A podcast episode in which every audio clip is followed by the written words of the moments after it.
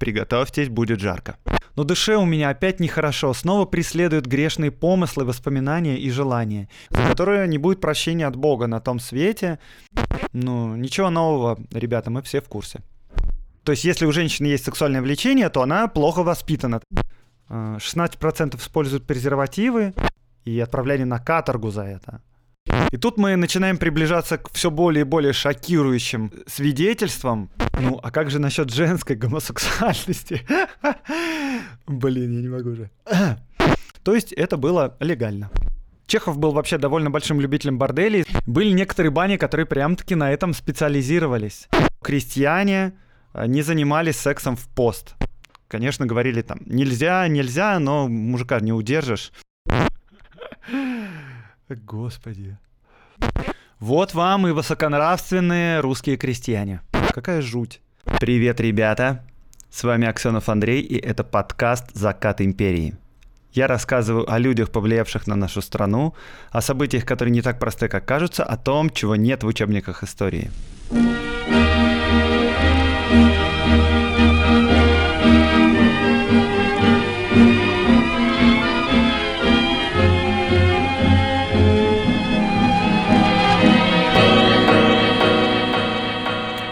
Сегодняшний подкаст имеет ограничение 18+, потому что мы будем разговаривать о сексе в Российской империи. Приготовьтесь, будет жарко.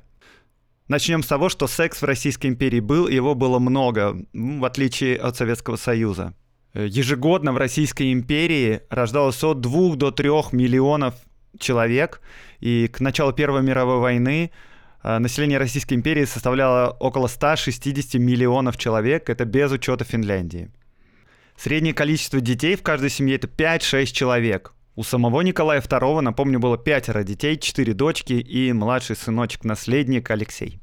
Такое большое количество детей было в семьях из-за того, что, во-первых, средств контрацепции и предохранения было не очень много, они были не очень распространены. Во-вторых, аборты были нелегальны, запрещены по уголовному праву Российской империи, и мы об этом тоже поговорим. Все рожали как не в себя. Но поскольку рожали, то, очевидно, и занимались сексом. Прежде чем мы начнем разговаривать об этой волнующей теме, нужно сделать небольшое пояснение. Дело в том, что образ жизни в стране сильно отличался в зависимости от сословий. И то, как жили крестьяне, радикально отличалось от того, как жили люди в городе, от того, как жили дворяне, от того, как жили священники. Поэтому про всех них нужно рассказывать отдельно. И начнем мы с крестьян. А рассказывать я начну с крестьян, потому что сельское население Российской империи составляло 85%. 85% подданных подданных русского царя жили в деревне. Э, что нам вообще обычно представляется, если мы говорим про Российскую империю? Ну, наверное, это религиозная, высоконравственная держава, где все ходят в церковь и занимаются сексом только с женами, со своими и со своими мужьями, и, в общем-то, особенно никакого разврата нету. Но на самом деле, как мы сегодня узнаем, разврата было полно, и я вам обещаю даже парочку просто шокирующих подробностей. Но вместе с тем многие вещи вполне соответствуют сегодняшнему положению дел, и в большинстве своем э, не особенно удивительны. Но начнем по порядку. Итак, начнем с крестьян.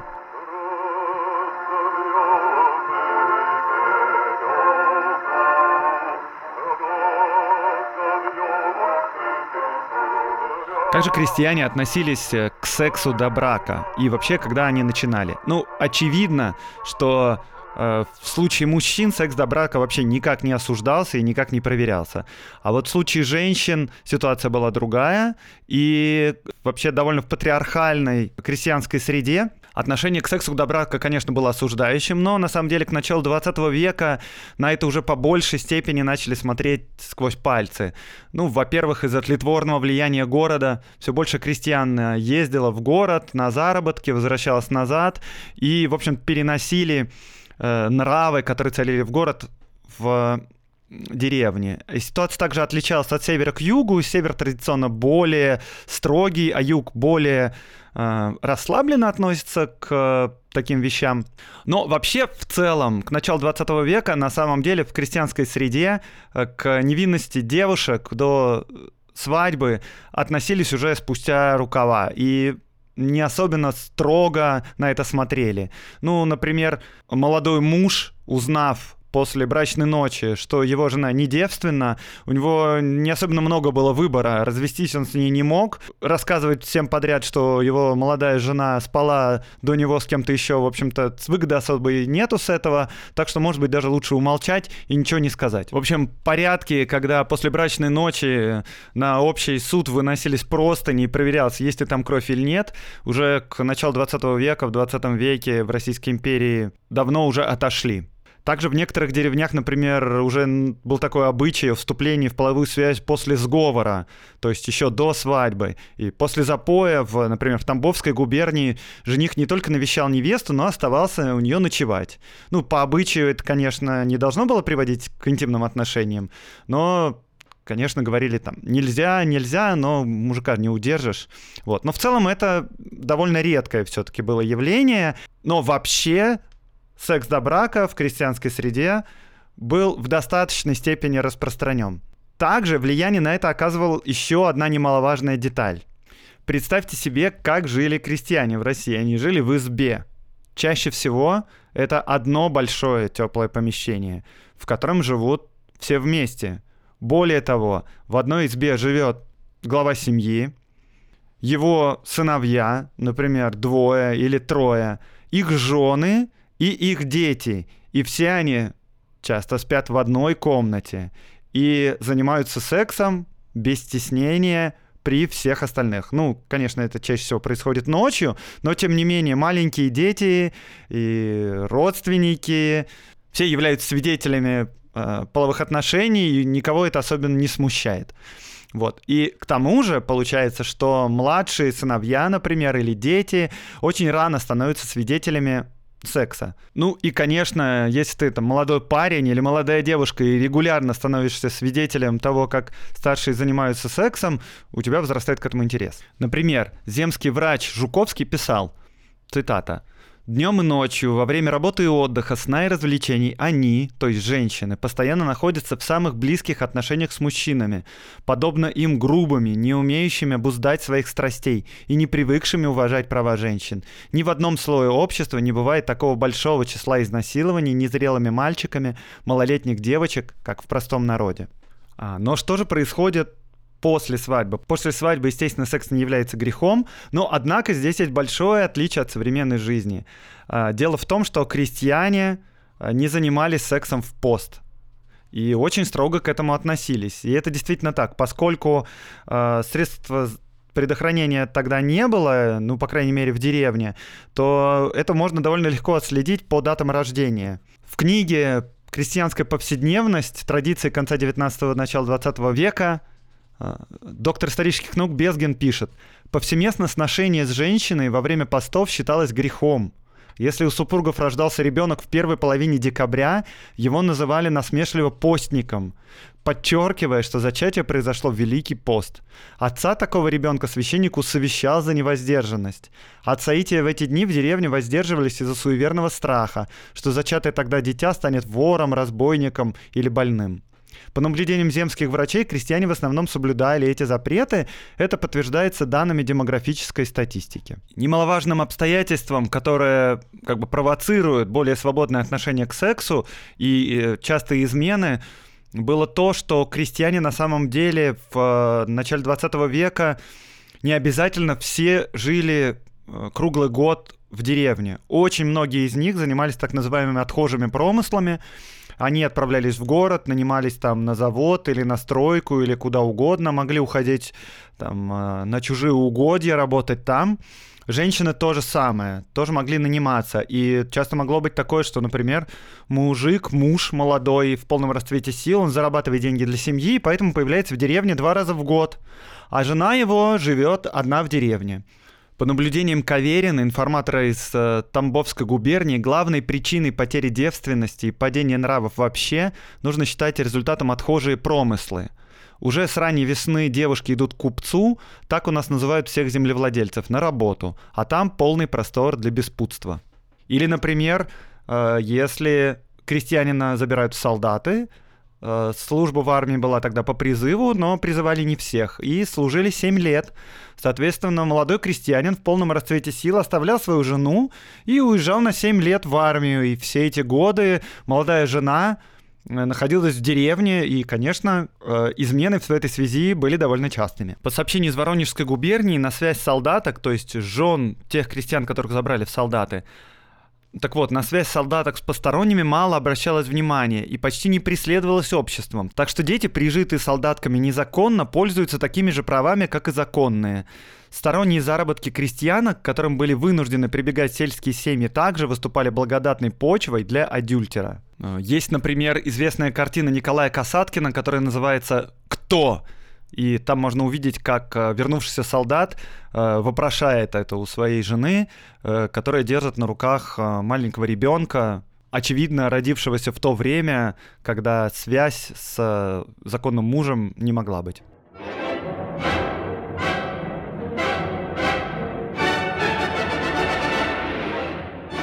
Вообще, кстати говоря, картины и особенно вот передвижники внедрили эту идею, были тогда современным медиа, то есть э, вот эти бурлаки на Волге или вот картина Касаткина, они как бы должны были будить в людях э, некие социальные чувства и должны были передавать какие-то смыслы, которые циркулировали тогда в обществе. То есть картины передвижников — это в большей степени не изобразительное искусство, а как бы социальное явление, на которое необходимо обратить внимание. Но вообще надо сказать, по суждениям извне, принадлежащим представителям просвещенного общества, складывалось впечатление о доступности русской бабы.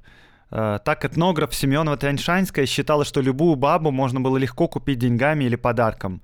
Одна крестьянка наивно признавалась. Прижила себе на горе сына и всего за пустяк, за десяток яблок. Далее автор приводит случай, когда караульный яблоневого сада возраста 20 лет изнасиловал 13-летнюю девочку, и мать этой девочки примирилась с обидчиком за 3 рубля. А писатель Энгельгард утверждал, что нравы деревенских баб и девок до невероятности просты. Деньги, какой-нибудь платок при известных обстоятельствах, лишь бы никто не знал, лишь бы все было шито-крыто. И тут мы начинаем приближаться к все более и более шокирующим э, свидетельствам о степени распутства вообще в крестьянских семьях. На самом деле оно было довольно велико. Некоторые крестьяне, любители спиртных напитков, почетным гостям под выпивку предлагали своих жен, солдаток и даже сестер – в ряде сел Болховского уезда Орловской губернии существовал обычай почетным гостям, например, старшине, волосному писарю, судьям, заезжим купцам, предлагать для плотских утех своих жен или невесток, если сын находился в отлучке. При этом прагматичные крестьяне не забывали иногда даже брать плату за оказанные услуги. В том же уезде в селах Мешкове и Коневке бедные крестьяне без смущения посылали своих жен к приказчику или какому-либо состоятельному лицу за деньгами на табак или на хлеб, заставляя их то есть своих жен, расплачиваться своим телом. Конечно, это было распространено не абсолютно повсеместно, но на самом деле это было распространено настолько, что ни у кого не вызывало удивления. И все об этом знали, и в каждом селе происходило что-то в этом роде. И тут мы подходим к одной из самых взрывоопасных тем за сегодняшний подкаст. И эта тема называется «снохачество». Пару цитат для начала. А, например, Набоков пишет, нигде, кажется, кроме России, нет, по крайней мере, того, чтобы один вид кровосмешения приобрел характер почти нормального бытового явления, получив соответствующее техническое название – снохачество. Снохачество упоминается и в романе Тургенева «Отцы и дети», Холодная усмешка скривила губы Базарова. «Ну, насчет общины», — промолвил он, — «поговорите лучше с вашим братцем. Он теперь, кажется, изведал на деле, что такое община, круговая порука, трезвость и тому подобные штучки». «Семья, наконец, семья так, как она существует у наших крестьян», — закричал Павел Петрович. «И этот вопрос, я полагаю, лучше для вас же самих не разбирать в подробности. Вы чай слыхали о снохачах?» «Так что же это такое снохачество?»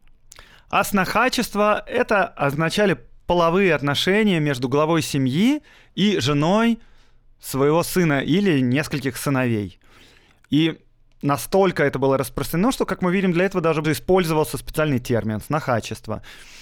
Наблюдатели отвечали, что этот обычай был жив в конце XIX века, и одной из его причин являлся как раз сезонный отток молодых мужчин на заработки. И хотя эта форма инцеста была осуждаема просвещенным обществом, крестьяне ее не считали серьезным правонарушением. В ряде мест, где снохачество было распространено, этому пороку не придавали вообще особого значения.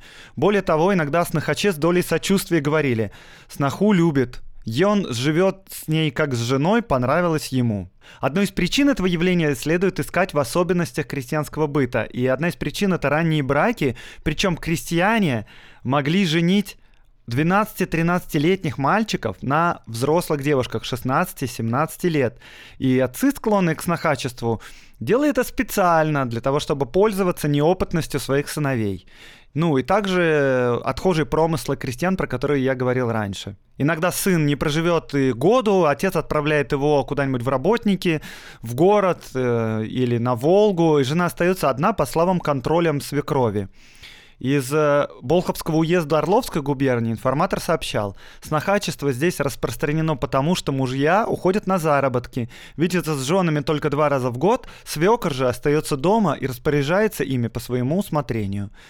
Э, механизм склонения снохи к сожительству был достаточно прост – и, пользуясь отсутствием сына, а иногда даже его в присутствии, свекор принуждал Саху к половой близости, поскольку семьи были очень патриархальны. Глава семьи никак не признавал э, никаких мнений, кроме своего. В ход могли идти любые средства, уговоры, подарки, посулы легкой работе, а в том случае, если, например, сноха отказывалась, то ее направляли на ужасные работы, заставляли много работать.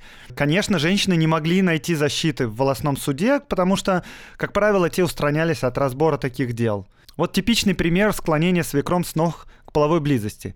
Богатый крестьянин Семин, 46 лет, имея болезненную жену, услал двух своих сыновей на шахты, сам остался с двумя невестками. Начал он подбиваться к жене старшего сына Григория, а так как крестьянские женщины очень слабы к нарядам и имеют пристрастие к спиртным напиткам, то понятно, что свекор в скорости сошелся с невесткой. Далее он начал лабуниться к младшей, долго она не сдавалась, но вследствие притеснений и подарков согласилась. Младшая невестка, заметив Амуры свекра со старшей, привела свекровь в сарай во время их соития. Кончилось дело тем, что старухе муж купил синий кубовый сарафан, а невесткам подарил по платку. В христианском дворе, когда бок о бок жило несколько семей, порой возникали замысловатые любовные треугольники. Например, в Орловском селе Коневке было распространено сожительство между деверем и невесткой. В некоторых семействах младшие братья потому и не женились, что жили со своими невестками. По мнению тамбовских крестьян, кровосмешение с женой брата вызывалось качественным превосходством того брата, который отбил жену. Братья не особенно ссорились по этому поводу, окружающие к такому явлению относились снисходительно. Дела о кровосмешении не доходили до волосного суда, а кровосмесителя никто не наказывал. Ну, надо сказать, что при определенной распространенности этого гнусного порока в российской деревне крестьяне прекрасно сознавали греховность такой связи, и такое кровосмешение оценивалось как большое преступление перед православной верой, за которое не будет прощения от Бога на том свете.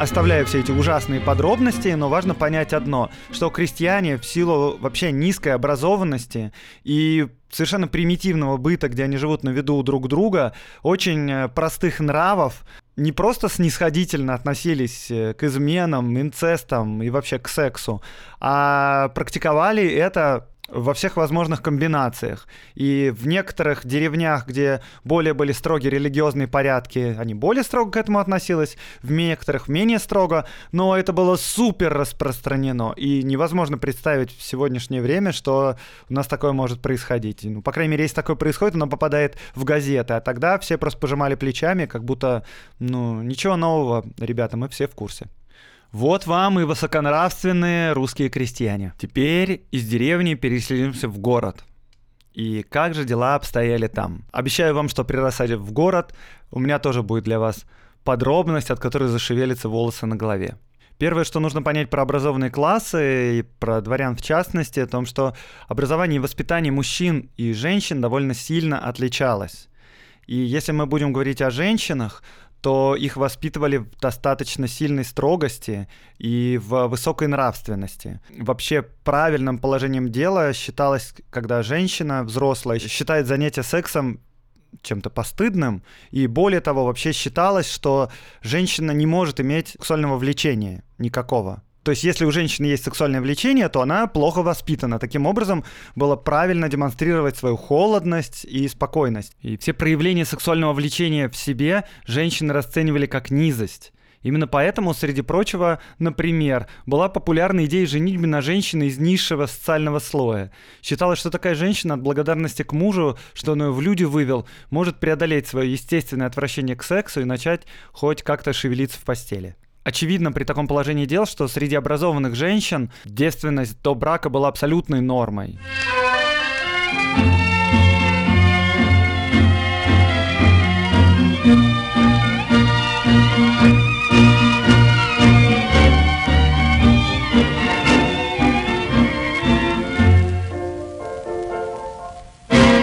Но вообще положение женщины среднего высшего класса было довольно незавидным. Дело в том, что по правилам общества мужчины могут жениться, например, на равных или на невестах, которые ниже себя по социальному статусу. А вот женщины, соответственно, могут выходить замуж только за равных или за тех, кто выше них по социальному статусу. А поскольку общество устроено как пирамида, то получается, чем выше у тебя статус, тем меньше у тебя шансов жениться. И напомню, что брак в том мире был для женщины решением всех жизненных проблем. Э, он давал социальный статус, доход, занятия, доступ э, к сексу, к деторождению. А для мужчины брак давал только одну возможность – иметь законных наследников. Потому что все остальные возможности – социальный статус, образование, доход, занятия, доступ к сексу – у мужчин был и так – более того, доступ к сексу для мужчины после вступления в брак только ухудшался. Соответственно, мужчина нуждался в браке меньше, чем женщине. И как результат, брак во всех случаях, когда это было возможно, сопровождался доплатой со стороны женщины, что называется приданное. Но в эпоху, когда капитал растет медленно и когда много детей, то скопить на достаточно серьезное приданное для каждой дочерей могла только обеспеченная семья. А всем остальным приходилось как-то устраивать в жизни дочерей бесприданниц, то есть тех, у которых нет приданного. Вот тут на помощь приходила гимназия, и восьмилетнее обучение обходилось где-нибудь в 600-800 рублей, а, и вложиться в учебу было куда умнее, чем покупать на эти деньги какие-то сервизы или белье, или мебель. И, разумеется, гимназистка при прочих равных была более привлекательной невестой, чем необразованная девица ну, она знала иностранные языки, умела поддержать беседу, читала книжки, вот. И поэтому семьи среднего, а иногда из самых верхов низшего класса сдавали дочерей в гимназии. И Министерство народного просвещения к этому нормально относилось. Если есть спрос, почему бы не открывать гимназии? С, вот, в Николаевской России начался быстрый рост числа женских гимназий. И к 2013 году число мальчиков и девочек, учащихся в гимназиях, сравнялось. Но Получается, чем больше невест гимназисток, тем меньшее преимущество дает гимназия на брачном рынке. Грубо говоря, на четырех выпускниц гимназии приходилось три выпускника. Ну, кто-то э, нашел себе необразованную, кто-то женился на дочери купца, кто-то подался в офицеры, а времени у тебя не так уж и много, 24 года и все, пока. На рынке невест ты не котируешься. А теперь вернемся чуть-чуть назад и вспомним, что я сказал, что у мужчин доступ к сексу был беспроблемным. Как же они получали этот доступ к сексу?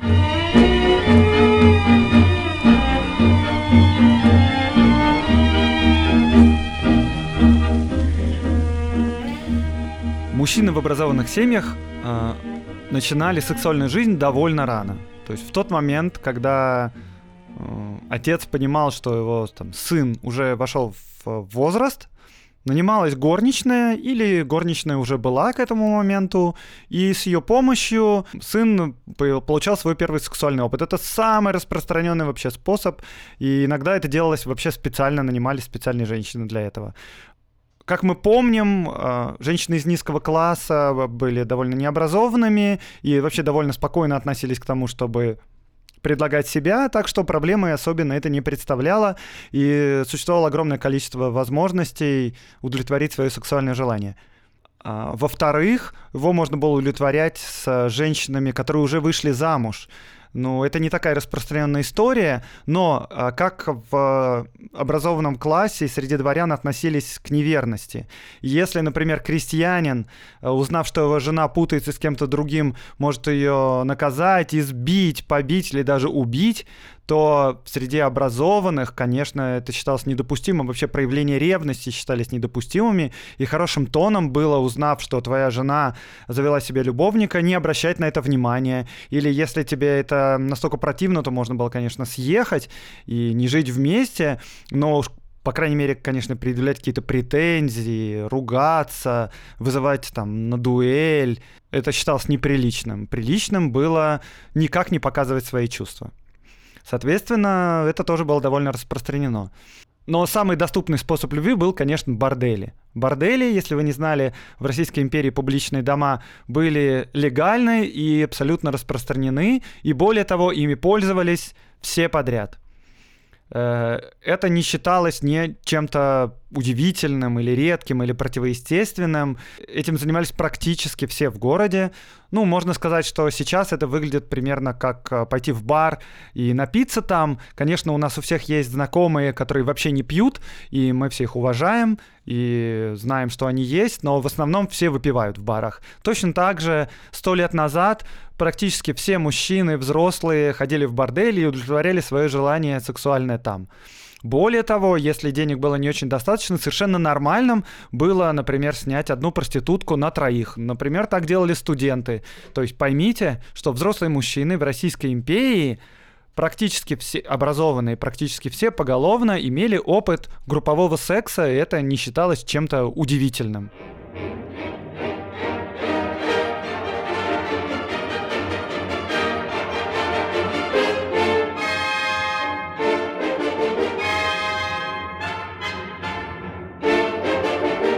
Например, Антон Павлович Чехов э, потерял свою действенность в 13 лет именно в борделе в Таганроге, где он родился, и письма его известны. Чехов был вообще довольно большим любителем борделей, знал бордели и в Москве, и в Питере, и в других городах, и вообще интересовался этой темой. Вот, и даже, например, когда он ездил на Сахалин, то успел заглянуть в бордель и там. И вот, например, письмо Чехова с Сахалина. Когда из любопытства употребляешь японку, то начинаешь понимать Скальковского, который, говорят, снялся на одной карточке с какой-то японской шлюхой. Комната чистенькая, азиатско-сентиментальная, ни тазов, ни каучуков, ни генеральских портретов. Стыдливость японка понимает по-своему, огня она не тушит, и на вопрос, как по-японски называется то или другое, отвечает прямо, при этом плохо понимая русский язык, указывает пальцами, даже берет в руки, а при этом не ломается и не жеманится, как русские. И все это время смеется и сыплет звуком «ц», в, те, в деле выказывает мастерство изумительное, так что вам кажется, что вы не употребляете, а участвуете в верховой езде высшей школы. Кончая, японка тащит из рукава э, руками листок хлопчатой, хлопчатой бумаги, ловит вас за мальчика и неожиданно для вас производит обтирание, причем бумага щекочет живот. А, как же были организованы бордели? Еще в середине 19 века Министерство внутренних дел разработало правила, согласно которому женщины, которые поступали в бордели, а, у них изымался паспорт, и вместо него выдавался заменительный билет, э, который получил неофициальное название «желтый билет», на последней странице которого были напечатаны правила для содержания домов терпимости и возрастные ограничения для проституток с 16 лет, а для содержательниц публичных домов с 35 лет. И также регламент места размещения борделей не ближе 300 метров от церквей, училищ и школ. А далее следовал вложенный медицинский билет, содержащий отметки врача, а также отметки об уплате госпошлины. И, например, в 1901 году в России зарегистрировано 2400 публичных дом- домов, в которых работало свыше 15 тысяч женщин. Ну, во-первых, в Российской империи считалось, что лучше поставить проституцию под контроль и контролировать распространение венерических заболеваний, которые были очень распространены, конечно. Например, э, Нормальное лекарство от сифилиса, сальварсан, было изобретено в 1909 году. Также хочу обратить ваше внимание, что проститутки в борделе могли поступить с 16 лет. И сейчас это считается довольно малый возраст. Параллельно с билетными проститутками существовала отдельная категория женщин, которые работали самостоятельно, и их называли бланковыми. Э, то есть это такая женщина, которая не прикреплена ни к какому борделю. Как это происходило? Обычно происходил полицейский рейд, в течение которого ловились уличные проститутки, которые не прикреплены ни к какому борделю. Их насильно превратили в врачебно-полицейский комитет и выдавали специальный бланк, благодаря которому и появилось их название. И надо сказать, что вот таким бланковым проституткам было практически запрещено появляться в центре города. Были специально перечислены улицы, где их присутствие было нежелательным. И своих клиентов такие проститутки увозили к себе на квартиры, которые обычно находились в злачных районах, ну, еще плюс к билетным и бланковым проституткам, конечно, существовала нелегальная проституция из тех женщин, которые не попадались в облавы, э, не имели ни бланков, ни билетов и работали на свой страх и риск. Причем здесь были две категории. Одни это проститутки для хай-класса, и вторые — это проститутки самых низов и часто несовершеннолетние. Проститутки хай-класса, по улицам никаким не ходили, были очень известными женщинами, в какой-то степени принятыми в обществе и могли быть содержанками у дворян или у купцов, или держать какие-то салоны, в которые могли приходить люди. И теперь мы подходим к старой шокирующей подробности. Дело в том, что если в борделе в официальном женщина могла работать с 16 лет, то есть она работает на улице, то какой же нижний вообще порог возраста, с которого женщина могла заниматься проституцией. Точнее, скажем, не женщина, а девочка. Ну, то есть, другими словами, наказывался ли как-то в Российской империи секс с несовершеннолетними? Ну, окей, с 16 лет понятно, можно сексом заниматься. А что касается маленьких детей? Так вот, в Российской империи был закон, э, который это регулировал, который звучал так, что растление девицы – не достигший 14-летнего возраста по употреблении во зло ее невинности и неведения карается лишением всех прав состояния и от 4 до 10 лет каторги. То есть, еще раз, если взрослый мужчина занимается сексом с 10-летней, например, девочкой, и, но не употребляет во зло ее невинности, или, например, эта девочка ведает, что творит, то тогда это никак не наказывается.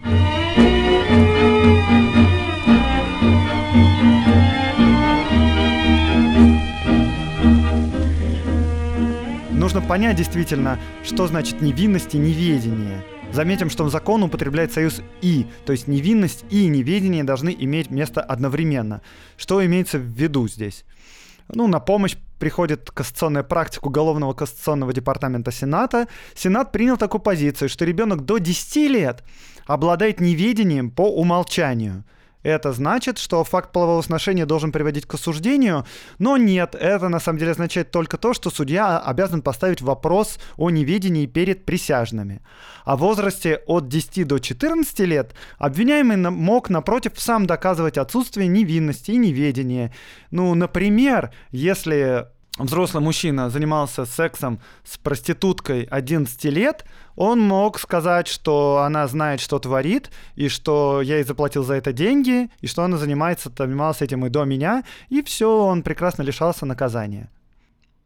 То есть, повторяю еще раз, в царской России можно было совершенно легально совокупляться с десятилетними девочками и вообще не бояться уголовного преследования.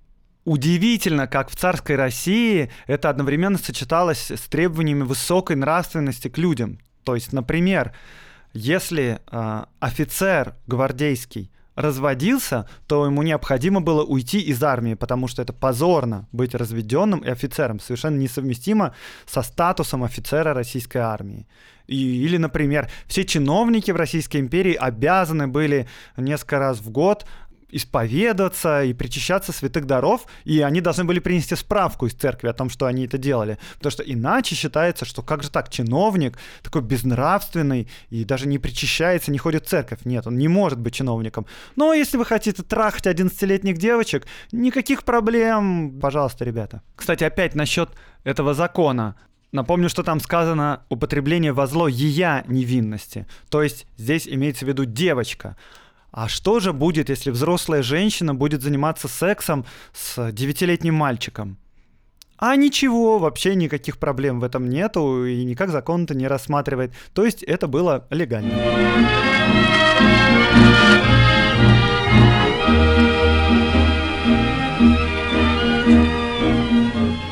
Кстати, если уж зашел разговор про бордели, то как насчет предохранения?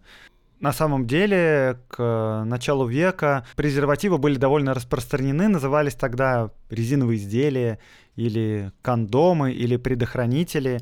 Вообще их производство было налажено впервые в Америке из каучука э, еще в середине 19 века, к началу 20 века уже их изготавливали и из латекса в том числе, а также существовали различные варианты типа из рыбьего пузыря, или из э, каких-то кишок. И они, несмотря на то, что они были довольно распространены, они были не такие уж и дешевые, э, ну и в целом э, их использование не было повсеместным. Стоить они могли от рубля до 5-6 рублей за дюжину. Что же вообще насчет нравов в городе? Нравы в городе, конечно, отличались сильно от деревенских нравов, и там тоже отличались по степени образованности и степени положения в обществе. Высшее общество было более-менее нравственным, но в начале 20 века появляется уже новая образованная среда и новая культура, и различные новаторы в этом деле, делали новые салоны, стихи, и вообще в моде в моду входит декаданс и свободное отношение к сексуальным связям, и довольно разнообразные. Об этом свидетельство есть в истории, в всяких поэтических кругах, и во всяких салонах, и тем более в среде социалистов, были распространены еще более новые идеи, касающиеся феминизма, прав женщин и всего остального. И оттуда же пошел а, пошла теория о стакане воды, о том, что современной женщине удовлетворить свою сексуальную потребность должно быть так же просто, как выпить стакан воды. Вот. Поэтому в среде довольно образованной и декадантской, и современной, и модной считалось модным и правильным не спровергать устои, и это означало, что можно заниматься сексом и менять своих сексуальных партнеров как можно чаще, и, э, в общем, это обществом не осуждалось. Что же касается низов, то есть, например, заводских рабочих или там каких-нибудь прислуги, то их отношение к сексу было примерно плюс-минус крестьянским, поскольку это были все вчерашние, если не сегодняшние крестьяне. И это накладывалось на то, что в городе было гораздо меньше слежки, все живут э, не в закрытом сообществе, а могут переселяться из одного дома в другой, переезжать из одного города в другой, были доступны бордели, все это, в общем, на виду, и поэтому сексуальная свобода была очень большой. Среди прислуги, среди заводских рабочих, среди фабричных работниц довольно легкое отношение к сексу, к сексуальным связям было очень распространено. Почему я так легко об этом говорю? Потому что статистика говорит нам, что в крупнейших городах к началу Первой мировой войны было уже больше, чем 20% внебрачных рождений. То есть это от незамужних, это то есть вообще крайний позор по тогдашней нравственности. А сколько было рождений от связей на стороне, э, почитать вообще невозможно. Ну, наверное, минимум тоже еще 20%. Вообще институт семьи в больших индустриальных городах был вообще на максимуме распада. Из-за того, что экономические условия вынуждали супругов годами жить раздельно.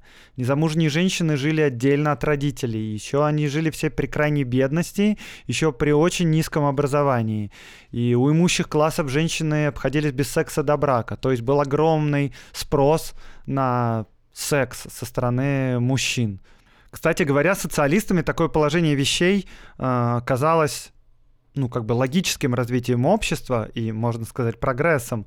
И поэтому после революции коммунистами были предприняты несколько попыток для либерализации законодательства в эту сторону. В общем, они попытались, может быть, построить общество, которое вообще без семьи обходится, там какие-то новые формы сексуальной жизни изобрести. Эти ряд экспериментов происходил. На самом деле широкого распространения не получили, и в результате в конце концов, в Советском Союзе отношение к сексу, к сексу вне брака и к незаконно рожденным детям и вообще отношение к сексу было гораздо более строгое, чем в Российской империи. В Российской империи отношение было к сексу гораздо более либеральным.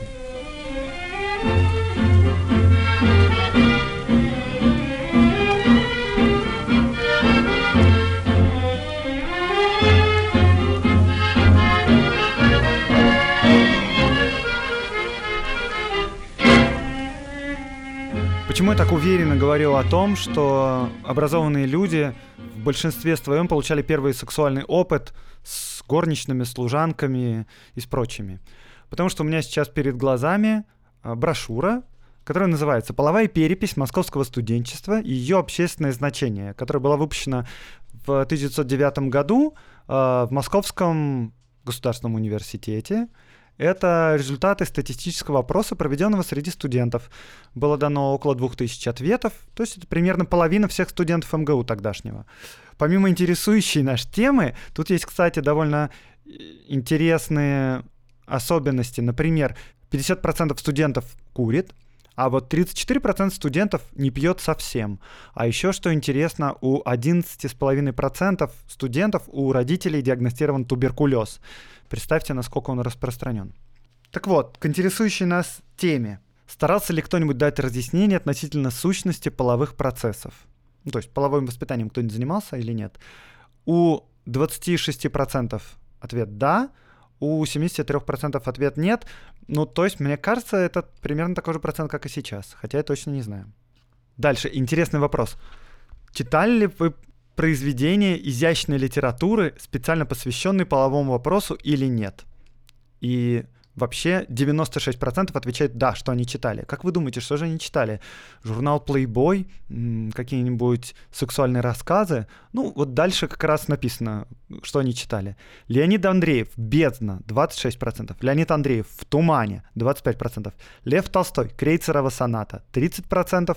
Эмиль Золя «Плодородие» 11% и так далее. Ну, то есть вы можете э, примерно представить уровень тогдашней нравственности, по которому Крейцерова соната считается произведением изящной литературы, специально посвященным половому вопросу.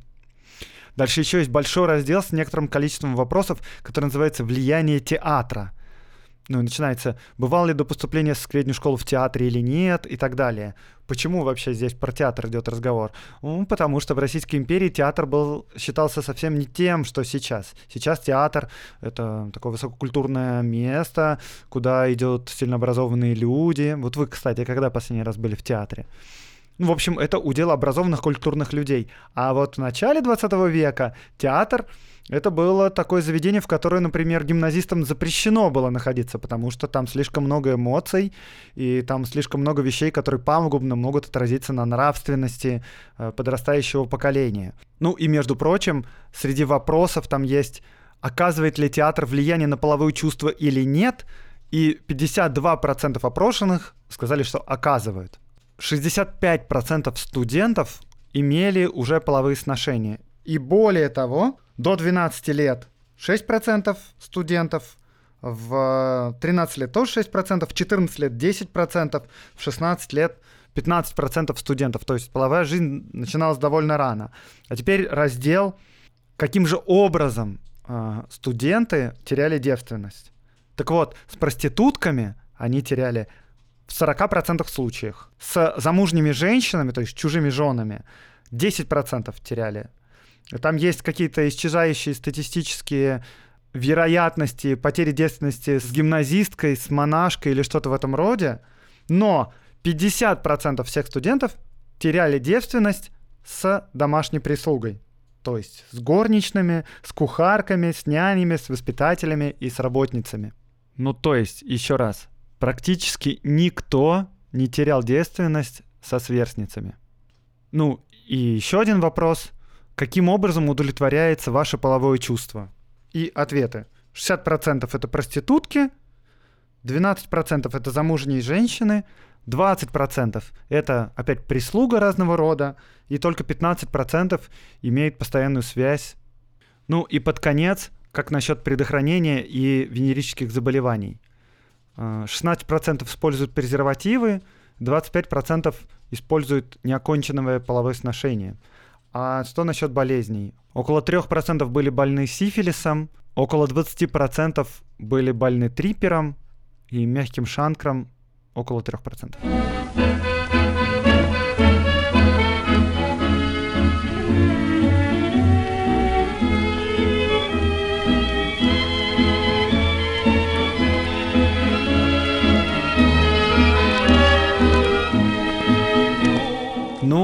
Я надеюсь, я вас в достаточной степени шокировал. сейчас мы перейдем к наиболее опасной э, части моего повествования. Я надеюсь, некоторые из вас, слушателей, обязательно подадут жалобу на меня в Роскомнадзор. И к моему большому удовольствию этот подкаст заблокируют и про нас напишет множество разных изданий, и, наконец, я получу известность и популярность, количество слушателей вырастет, поэтому, пожалуйста, не теряйте шанса, пожалуйтесь на меня в Роскомнадзор. Потому что сейчас мы будем говорить о гомосексуализме. Был ли он распространен в Российской империи или нет, как вы думаете?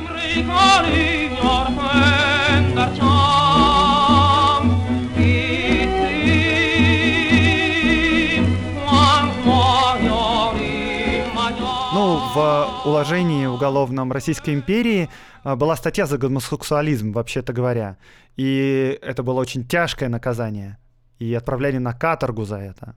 Но вот статистика за 1910 год, например, говорит нам, что по этой статье 61 человек был оправдан, 68 был осужден, ну, из них 25 каторги, остальные к среднесрочному заключению. Это очень мало. И, по всей видимости, под эту статью можно было попасть только если факт гомосексуализма выявлялся в ходе какого-нибудь другого уголовного дела. Например, что гей обравил любовника. Потому что если бы в суде рассматривались доносы, то подсудимых было бы в десятки раз больше. На самом деле э, гомосексуалисты чувствовали себя довольно свободно в Российской империи. Ну, начнем с того, что в 1906 году Михаил Кузьмин выпустил повесть, которая называлась «Крылья». Полностью посвящен был ей 11 номер журнала «Весы», и он был допечатан отдельным тиражом. Супер громкое медиа-событие. Надо сказать, что э, гомосексуализм, конечно, был распространен в среде дворян и в образованной среде, потому что в среде крестьян, если он и был распространен, и такие явления появлялись, то он осуждался крайне в крестьянской среде, и в основном крестьяне занимались по этому поводу самосудом, избиениями и прочими делами. Ну и, конечно, крестьяне особенно много не жаловались по этому поводу в суд. Но вот в среде образованной и в среде дворянской гомосексуализм, если считался чем-то неправильным или необычным, и если в целом он осуждался, то не слишком сильно. Все считали, что это личное дело каждого, и никому в голову не приходило тащить в суд московского генерал-губернатора, например. Э, в наиболее распространена гомосексуальность была, конечно, в Москве и в Петербурге, и в начале 20 века была уже распространена гейская субкультура. Из состоятельных мужчин, которые испытывали сексуальный интерес тоже к мужчинам, называли тетками. Это позаимствовано было из французского. Например, такие сведения мы имеем. По воскресеньям зимой тетки гуляют в пассаже на верхней галерее, то есть имеется в виду Невский проспект, а около 6 часов вечера солдаты и мальчишки подмастерья. Любимым местом теток служат в особенности катки, куда они приходят высматривать формы катающихся молодых людей, приглашаемых ими затем в кондитерский или к себе домой. Это из анонимного донесения конец 1890 года. Летом тетки собираются почти ежедневно в зоологическом саду.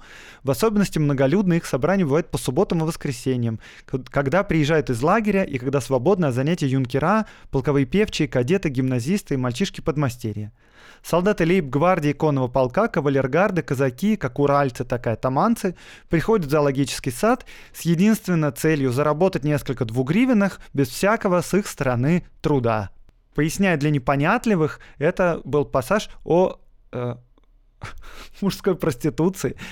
А информация из анонимного донесения конец 1890 года. Еще одним местом, где можно было найти солдат для гомосексуальных утех, был Конногвардейский бульвар. Там располагались казармы и манеж полка конной гвардии.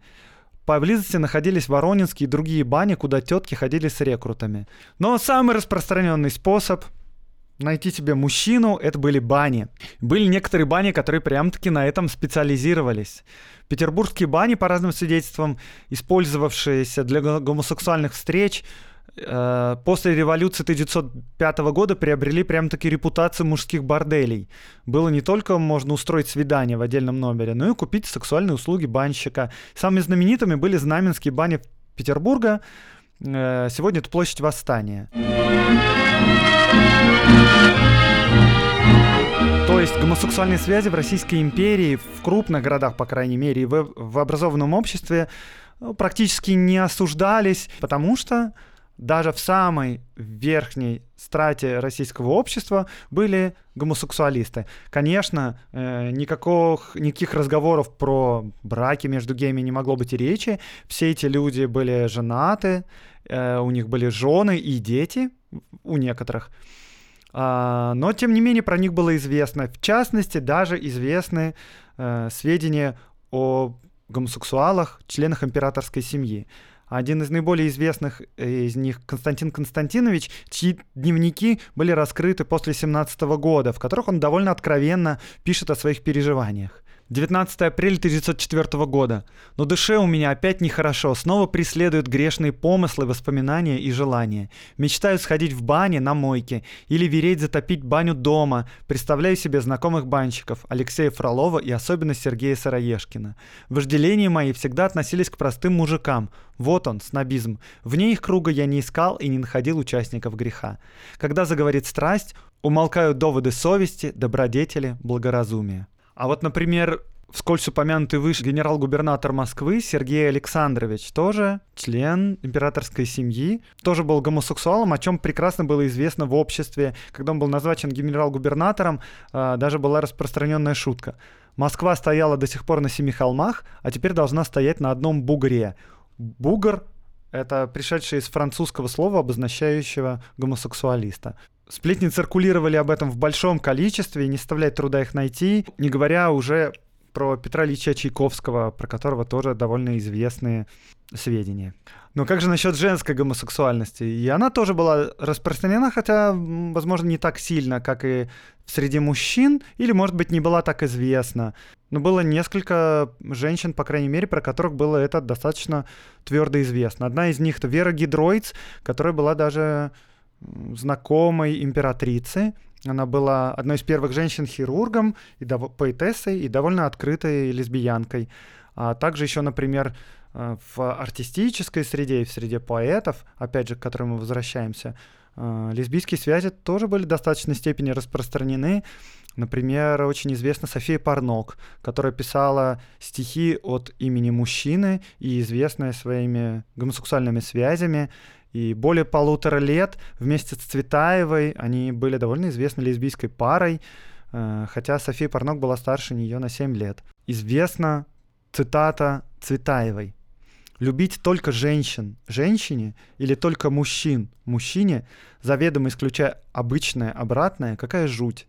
А только женщин мужчине или только мужчин женщине, заведомо исключая необычное родное, какая скука. На этой ноте мы заканчиваем наш сегодняшний подкаст. Оставайтесь с нами, вас ждут еще более интересные рассказы про Российскую империю эпохи Николая II.